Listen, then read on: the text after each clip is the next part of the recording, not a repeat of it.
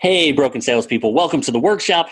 My name is Red Staffstrom, and I'm here to help you fix your broken sales skills. So, today I want to talk about sales management and why we hire the wrong people so often. I want you to think about your company and how they typically promote most sales managers. How do they typically promote most sales coaches? Odds are, if it's like any other organization out there, they pick the top salesperson and here are the keys. Congratulations. But that's the wrong way to do things. How do, why do I believe that? Well, because I've seen it over and over again in person, um, but also because it holds true at a much bigger level. Professional sports. See, in professional sports, you see a lot of these top players and inarguably top players. They have the statistics to back them up. They are dominant in their field. Now, you start seeing these players, you start watching them following their careers. Many of them obviously eventually retire and get into coaching, get into management. And how do they perform? Honestly, poorly. One of my favorite examples of this is Isiah Thomas. If you don't follow the NBA, Isiah Thomas is one of the top 50 NBA players, bar none. No question in my mind whatsoever. In fact, if Jordan didn't come along, he'd be in the conversation of the all time greats. No question in my mind. If Jordan didn't beat him in 91 and 92, yeah, um, you wouldn't have seen that. You he could have been one of the goats. Um, he played over 970. He played 979 regular season games, 111 playoff games. He won two NBA championships and was Finals MVP in I believe 89. He is one of the all-time greats in terms of players. Coaching, not so much. Um, he is one of the worst coaches to ever pick up a clipboard, in my mind. And at an NBA level, he's absolutely one of the worst. Um, he did well in Indiana um, for his first couple of years as a coach. Then he went to New York to be president of basketball operations, and he was one of the worst things to happen to the New York Knicks. And I'm saying that knowing the New York Knicks he was bad. Um, in New York, he was 33 and 49 his first season as a coach and 23 and 59 his second season. 56 of 164 games he won. Two thirds, roughly, he lost. Now, I know what you're saying. Well, he didn't get to pick the team. Yeah, he did. yeah, he did. He would he uh, served that dual role. First, when he left Indiana, he became president of basketball operations. He got to pick his players. He got to build the team from scratch with the highest salary cap in the league. Then he became coach of his own players and performed miserably it didn't stop in New York, though. See, once he was basically chased out of New York with pitchforks, he went down to Florida International University, small school. His first year as a coach down there, 4 and 14. Second year, 11 and 19. Third year, 8 and 21. 23 wins. That's it. Um, did not do well there at all. Um, roughly a 30% record there too 30% winning record. So why? Why did that happen? Why did one of the greatest nba players of all time no argument one of the best nba players of all time become one of the worst basketball coaches in history?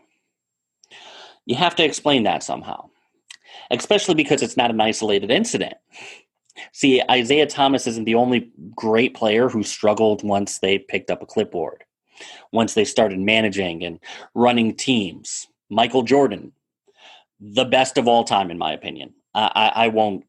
LeBron is good. Kobe is good. Michael's the best. He struggled down in Charlotte for a lot of years. He hasn't really found his feet as a manager owner. You could also look at Mike Singletary in football you could look at Wayne Gretzky, the great one, down in Phoenix. You could look at Teddy Williams, Teddy Williams, Boston great, one of the few batters to ever have over a 400 batting average. One of the all time greats. All of these are Hall of Fame players who rightly deserve to be there. None of them had over a 500 record in terms of coaching. All of them had losing records. So, why is this? Well, let's look at the other side of the coin now. Who is successful? If you were to pick the five best NBA coaches of all time, Larry Brown, Pat Riley, Phil Jackson, Gregg Popovich, and Red Auerbach, let's just say. Um, you can argue some of it a little bit, but let's say those are the top five. They're they're definitely in that conversation, no matter what. Popovich, Auerbach, Larry Brown, Pat Riley, and you know, um, of that list that I just said, the only one who was ever an all-star player at any level was Larry Brown. Most of the others never even played in the NBA or ABA. Larry Brown played in the ABA, not the NBA. It was kind of before those days.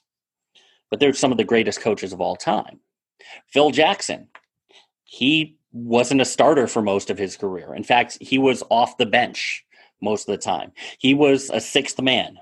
Even when they won in uh, the New York Knicks won in 70 and 72, he was a sixth man. There were a lot of other players in front of him in line. Red Auerbach, same thing, was never a tremendous athlete. Popovich, Popovich never even played professionally. He played in, I believe, either the Navy, one of the services. So why are they so great? What about Belichick? Bill Belichick. He never played. Tom Landry, he Tom Landry, um, Vince Lombardi. They played. They both played at the, for the same team with the Giants, but they weren't Hall of Fame players. They were position players. But some of the all of these people, best coaches of all time. They they all deserve to be in that conversation. So what's the difference between the top players and the top coaches? What changes in terms of personality? Two things. Patience and ego. See, in order to be a top producer, a top player, you need to be impatient. You need to be very impatient. You need to be go, go, go, go, go. You need to force change through will it all at uh, will alone. Watch the Michael Jordan documentary. You'll see what I mean. You watch that and you see how Michael Jordan just forced things to change. He bulldozed over people when he needed to. That's not the trait you want in a leader. Maybe a trait you want in a team captain, but as a leader, somebody who you want to listen to you, to respect your opinion, that's not what you want. That's not the kind of boss you want to work for, is it? I'm not saying impatience is a bad thing. It's not. Impatience is a very good thing and it drives people to do phenomenal things.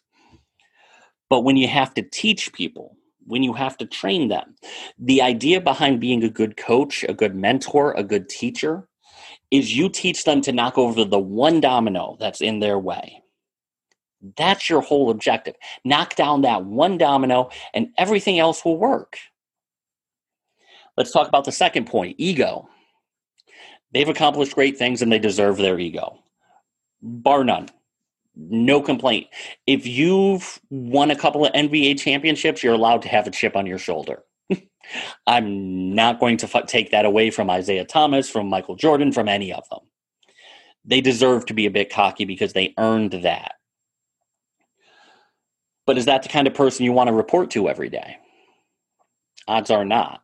In fact, if you read almost any sales book out there, that ego, that idea that you're perfect, is going to hold your team back. It's going to create conflicts because you're not going to be willing to listen to them when they say something's wrong. That's going to hold you back as a manager. So you need to realize that in order to be a great trainer, a great coach, you need two traits that are the antithesis of what you need to be a great salesperson. Can some people have both? Mm, maybe. They, some people can flip that switch, but not many can. Not for 40 plus hours a week. They can't fake it. um, not for a long term anyway. It's tough to find people who are both. So, what do you do? Find people who are humble and who are willing to listen. The best salespeople who are, know how to ask questions and who are willing to kill their darlings. Hey, it doesn't matter whose idea it is. It matters what the right idea is. Those are the people who make great managers. Next time you go to promote or next time you go to find a job, look for that. Don't just look for great salespeople to hitch your wagon to. Odds are you're going to be miserable with them as your leader. Instead, look for people who you want to lead. Those level five leaders, as Jim Collins calls them, the people who are hum- who are humble, who are self-effacing, who know that there's room for improvement and know that they can get better the same way they know they can help you get better. That's the manager. That's the coach you want, not Isiah Thomas. So I hope you guys enjoyed. I hope this opened your eyes a little bit, um, make you question some things when you do go to hire somebody or find a new job. Um, please go to brokensalespeople.com slash connect. Connect with me on all the social programs. Um, I'd love to chat with you guys there. Feel free to reach out that way too. Um, you could also uh, reach out to my Patreon. You could find my Patreon link still at brokensalespeople.com. Click the, click the green button up at the top. Support the channel. Um, all money that's donated through Patreon helps give people free training. Not a single cent goes into my pocket. Every penny you donate through Patreon goes to helping make sure that the message gets out there, that people get that free training that they need so that they don't have the breakdowns that I did in my past. Um, hope you guys enjoyed. Next time, I, I look forward to seeing you guys next time in the workshop. And until then, go fix yourself.